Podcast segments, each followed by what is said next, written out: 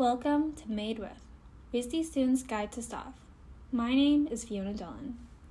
Today we are going to be talking about light with guest speaker Ingrid Neuman from Rhode Island School of Design Museum. As you may well know, light is an electromagnetic radiation that can be perceived by the human eye. Visible light is usually defined as having wavelengths as a range of 400 to 700 nanometers, corresponding to frequencies 750 to 420 terahertz between the infrared and ultraviolet.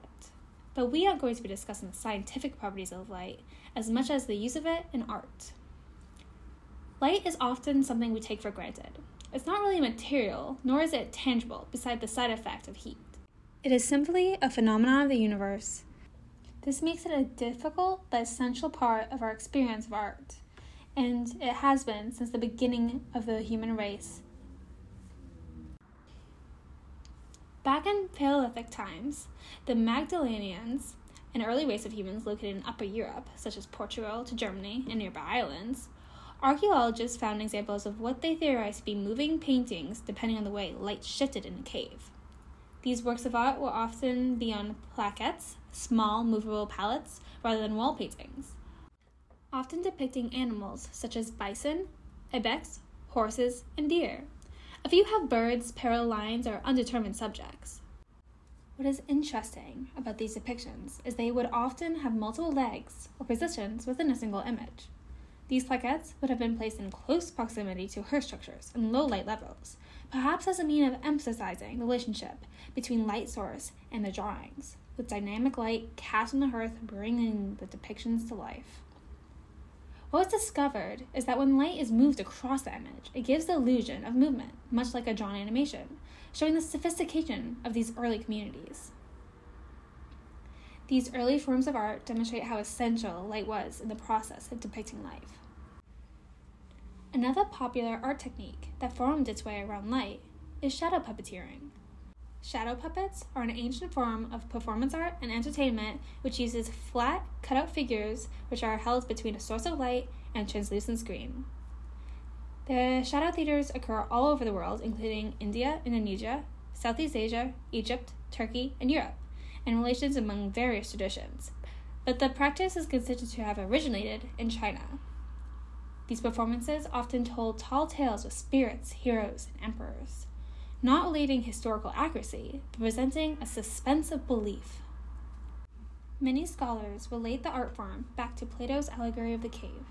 Scholar Fan Pen Chen writes in Shadow Theaters of the World, quote, Puppets of humans and animals are apparently manipulated behind the audience in a cave.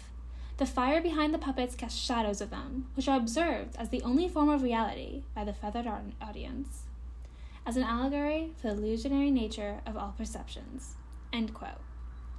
The use of light as a form of storytelling shows how the material can persuade and alter perception.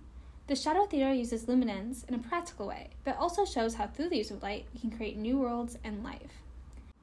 These ideas continue throughout history, like the camera obscura, that uses light, much like a projector, to trace scenes. This was famously theorized to be used by Vermeer.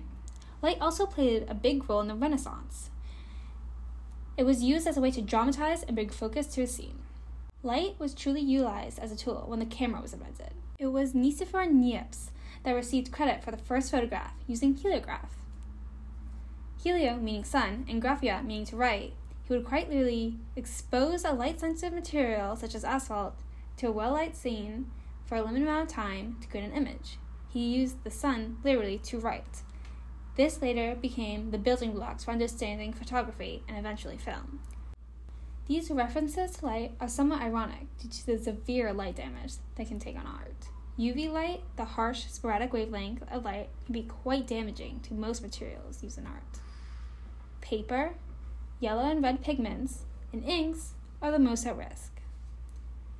Artist Mark Rothko knew this very well as his paintings were one of many works that became damaged due to light exposure. Mark Rothko was a painter born in 1903 Latvia and passed away in 1970 in New York City. He is one of the most celebrated artists of his generation, pioneering abstract expressionism. His paintings are known for emphasizing the most formal elements of painting color, shape, composition, and scale. Rothko layers colors that create striped planes. The adjacent colors vibrate and radiate light. His work is also linked to tragedy, ecstasy, and the sublime.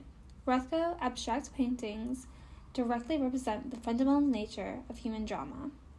These effects were very heavily reliant on the specific colors he meticulously chose. Rothko's paintings are internationally beloved and admired, so much so that Rothko donated a series of paintings to the prestigious Harvard University. The series was placed in a brightly lit Holyoke Center penthouse. The works were intended only for ceremonial functions, but were routinely left out. Overexposure to the sun caused irreversible damage to the paintings. The vivid crimson toned paintings have faded and distorted into an unrecognizable blue. This type of damage cannot be restored. The murals were shown to be victims of multiple wounds, such as rips in the canvas and stains from food and graffiti. This shows the university's neglectfulness to these precious paintings. Once the damages were discovered, the works were retired to storage. The present state of the paintings distantly resembles the original Rothko works. Their grandeur and dramatic atmosphere were completely altered by the faded paint. Harvard Art Museum teamed up with Massachusetts Institute of Technology and the University of Basel to digitally restore the color transparencies of the work. Michael Kilman from the New York Times explains, quote, They use projection mapping on the canvases to bring the original hues back to life. The team developed custom software and camera projector systems that read the painting's current colors and compared the information to the original photographs and calculates the compensation image. This is sent to the projector. End quote. The, this practice encouraged collaboration between art historians, conservators, and scientists that allowed the series to be viewed by new audiences. The series of paintings, known as the Harvard Mural Triptych, were only exposed to the projector for a few hours a day to limit the amount of light exposure. Ingrid Neuman discussed the controversial event. Harvard, several years ago, when they had those Rothko murals, mm. that was a really interesting um, scientific, um, not risk, but like going out on a limb a little bit, where instead of in paint, the, the Rothko murals have been so damaged by light because they were in the faculty lounge at the Holyoke Center at Harvard University for so long that when they reunited the four panels that had been on view with the one panel that had stayed in storage because it didn't fit in the in the faculty lounge, they realized how much light damage had been done.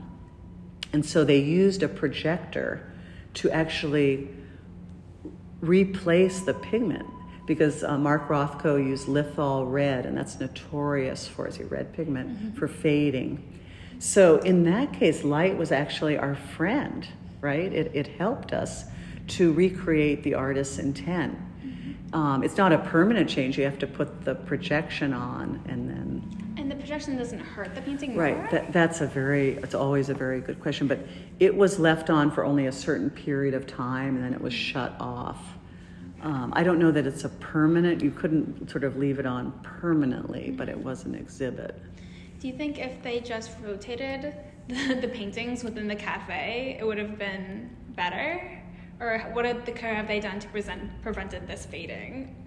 Well, the Holyoke Center is on the top. Um, I mean, the, the faculty lounge is on the top center, the top uh, level of the the faculty um, Holyoke Center area in Harvard Square, and I've been up there, and the they have a huge bank of windows, you know, and they they probably could. I bet they didn't shut the curtains like on the weekends or maybe when it wasn't open to the faculty, right? If they just left the curtains open during, say, lunchtime, and then shut the curtains I bet that would have prevented a lot of the damage. It's a very like basic, easy basic. things that you can do yeah. to just like prevent yeah. the severity of light but damage. They probably didn't do that. Yeah. At that time, this was like in the '60s, '70s, '80s. Mm-hmm. You know.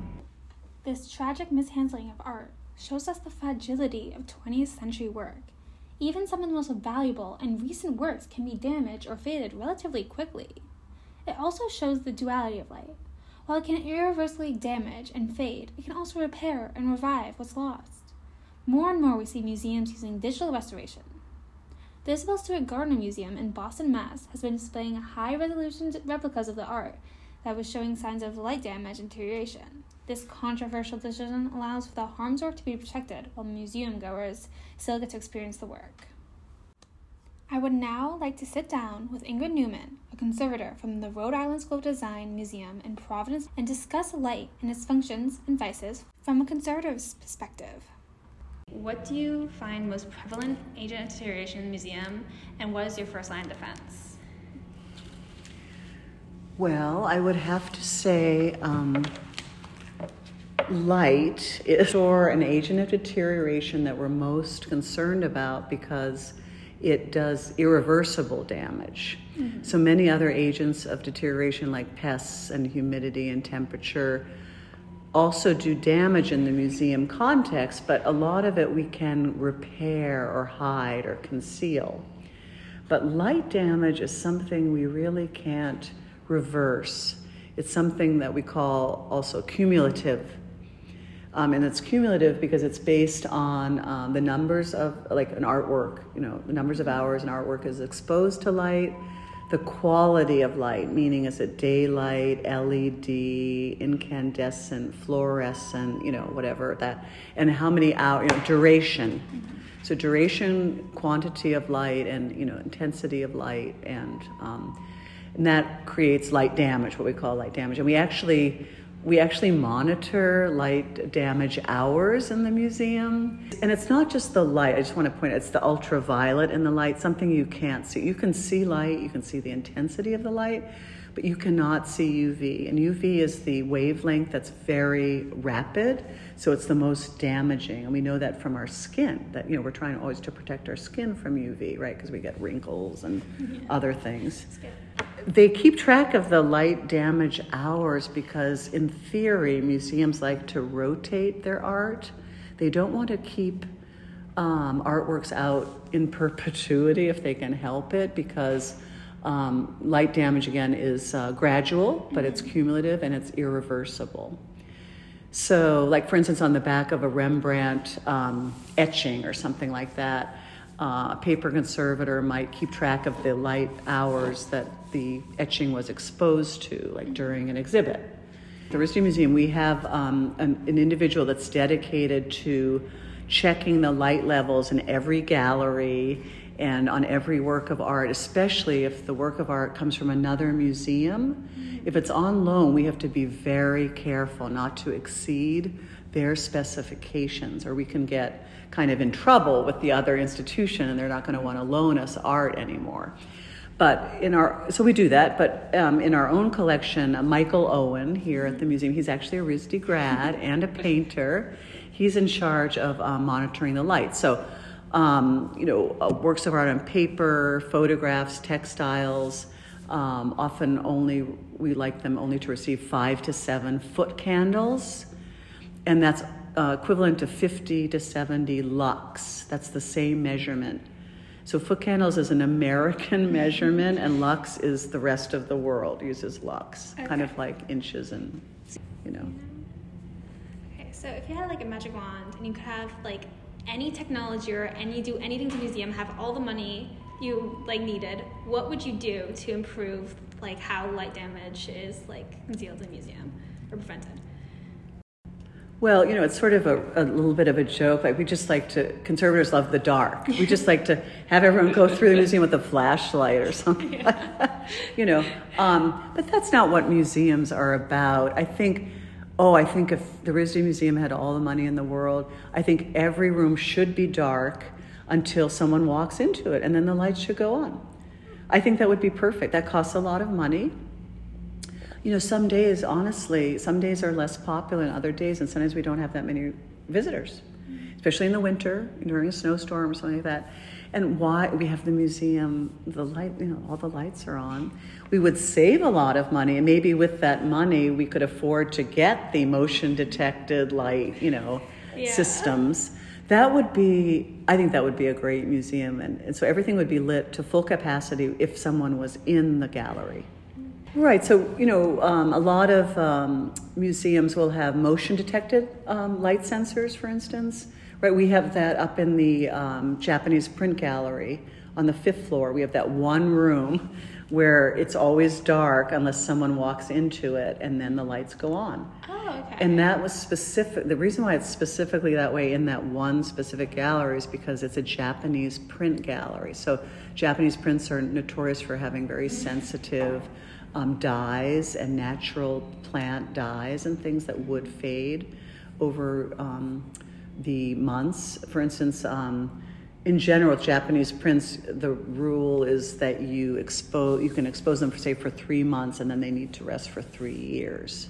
oh, We, you know, they were very like careful. completely hidden. Yeah, in storage. In a church and other places, I know one technique like historical societies and places that can't afford LEDs, they'll often um, turn out every other bulb or they'll wrap the bulb with tape so that less light is coming out of the light bulb. And there's ways to, or use a lower wattage. You know, there's ways to lessen the light.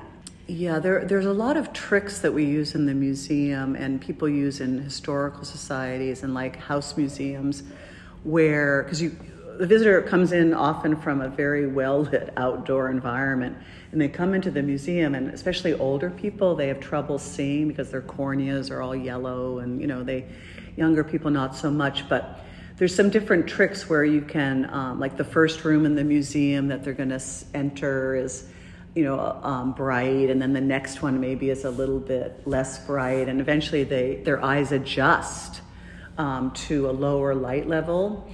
Um, in general, I mean, the museums are in the business of trying to preserve the art for a long, long time. So the less light you expose the art to, the longer it's going to last.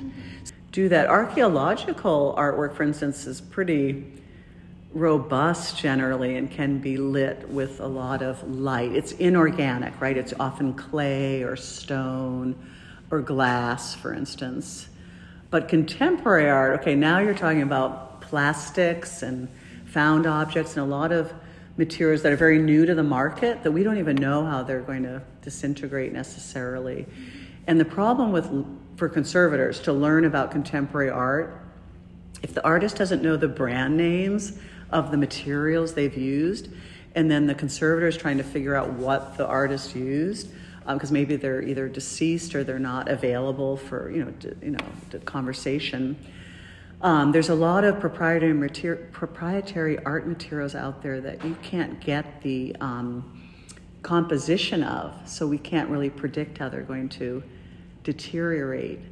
So we have a lot of question marks. We do a lot of testing. That's why we do testing. Because if the companies aren't going to tell us like what the paint is made out of or the glazing material or the putty or the glue or whatever, we have to analyze it and then we figure it out ourselves. And we can predict, you know, how long it's going to last and stuff. So I'm a painter, and is there any like pigments in like oil paint or watercolors that I like particularly like don't want to go near? They're going to be like completely changed by light damage over the years. Sure. I mean, gen- in general, um, yellow pigments and red pigments are very se- light sensitive. And it's not just yellow and red because, like, green is made out of blue and yellow, right? So, you know, you're going to find that your greens sometimes turn blue because the yellows preferentially fade. And red ones, like Van Gogh, he used geranium lake, that's, you know, notorious for, for fading. So, um, you know, those pigments, they're, they're faded from the top surface, I should say. But you could, with a microscope, you can often see, you know, they, you know, you can, or you can take a sample and you can, right. So I would say reds and yellows, the earth, earth tones are very stable, earth tones, very stable. Um, but some of, I would say the reds and the yellows. What room in the house is the best place to hang a painting? Because I So imagine I the kitchen like- would be bad. Yes, because then you've got the grease and cooking oils. You've got coffee, um, greasy bean, you know, residue. I like hallways. I think hallways are great. Now hallways tend to be a little on the dark side. I wouldn't put any artwork near, um, you know, a radiator. Um, I wouldn't put it directly across from a window of any kind. You know, I'd put it off to the side. Um, if you have air conditioning in your home, for instance, uh, you don't want to have it anywhere near a vent where it's getting blasted with like either cold or hot air. Um, you really want the art to be able to equilibrate to the changes in seasons slowly. Yeah. That's why artwork often in churches and and uh, crypts and places that you think would be dark or I mean, are not um, conducive to good art preservation are kind of nice because churches and buildings that are made with big thick stone walls and things they they go through the changes of seasons very gradually. So they're not shocked. You just don't want to shock your artwork. Yeah so that would be helpful for paintings though right especially on like wood panels though because then they adjust to the season. very season slowly you want Yeah. that's the name of the game your artwork will last much longer if it can just slowly move through the season instead of being blasted with air conditioning or the heat and stuff like Yeah. that yeah. So, is there anything that like artists can do while they're creating art to make it more conservatively friendly for you in the future? Well, I I think um, you know I'm not in the position of you know dictating what people mm-hmm. should use or not use, but I would love in an ideal world for me. My perfect conservation world would be if I could go to an artist's website and they would have their conservation philosophy on their website, meaning like is it the you know the concept of their work that they want preserved do they want their work to be preserved at all? You know if so to what extent do they want it preserved? They just want it stabilized or do they want it restored to the artist's original intent? Mm-hmm. You know what to what level degree are they looking for? Because i don't know i don't have a crystal ball and all artists are completely different. And in my career what i've learned from artists is that their ideas change they go from being young artists and they're usually more experimental and they're not concerned about um, what happens when they're no longer on this earth and, and their artwork represents them but i've found like with mimi smith she's a perfect example in new york city that um, as she got older she got a little bit more concerned about what her legacy was going to be that she left behind Thank you so much um, for sitting down and talking with me. So, what is the importance of taking light into consideration during curatorial studies? Just like a quick end, quick you. Well, I think I think we have to find a happy medium. You know, like we can't have museums that are dark, and we can't. Um, uh, we can keep storage dark, which you know aids in the lengthening of the artwork that we can exhibit. Um, but I think it's a happy medium. I think we need to take into account times of year and the intensity of light. You know, um, at different times of year. Um, also, the orientation of a, a museum and its galleries it facing the south light, which tends to be very strong, or you know. Um, so thinking more about your the orientation of where your art is placed, and certain kinds of art can be exposed. For instance, you could put anything made of stone and glass and ceramics in a very lit room, and then you put your more sensitive materials further back, you know, away from the windows, you know, in hallways, things like that. So just thinking maybe more conscientiously about placement. Mm-hmm. Light allows for beautiful art forms to grow and thrive throughout history and around the world. It is one of the fundamental building blocks of life, making it a universally used material. This obvious truth made it so very easy to be overlooked as an agent of deterioration.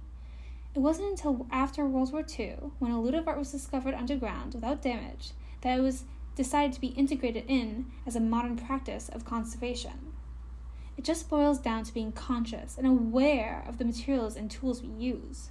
We want artwork to last.